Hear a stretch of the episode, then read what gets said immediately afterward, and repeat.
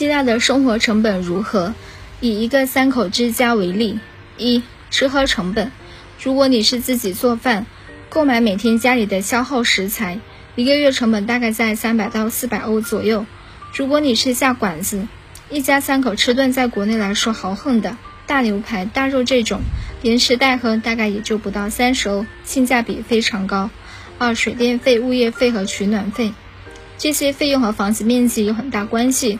拿一个一百平米的房子来举例，一个月使劲用那种，水费大概六欧元，电费大概六十到八十欧元，物业费大概是三十欧元。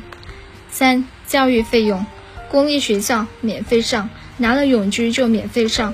私立和国际学校收费标准不一样，私立学校是四千到一万二欧元左右一年，国际学校是八千到一万五欧元左右一年。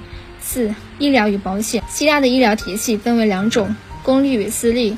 欧洲都是医药分离的制度，公立医院是免费看病，自己药店买药，药很便宜；私立医院是花钱看病，自己药店买药，药很便宜。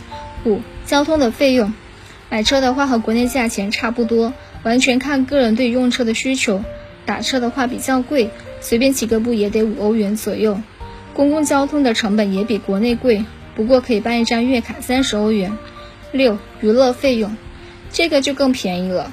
在希腊，不管是多高档的咖啡厅、酒吧，无最低消费不现实。一杯咖啡，一瓶啤酒，随便待着，待到你自己待烦了算。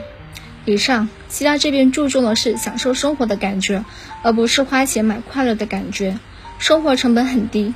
提醒一句，希腊买房项目马上涨至五十万欧，最后的窗口期。不要错过。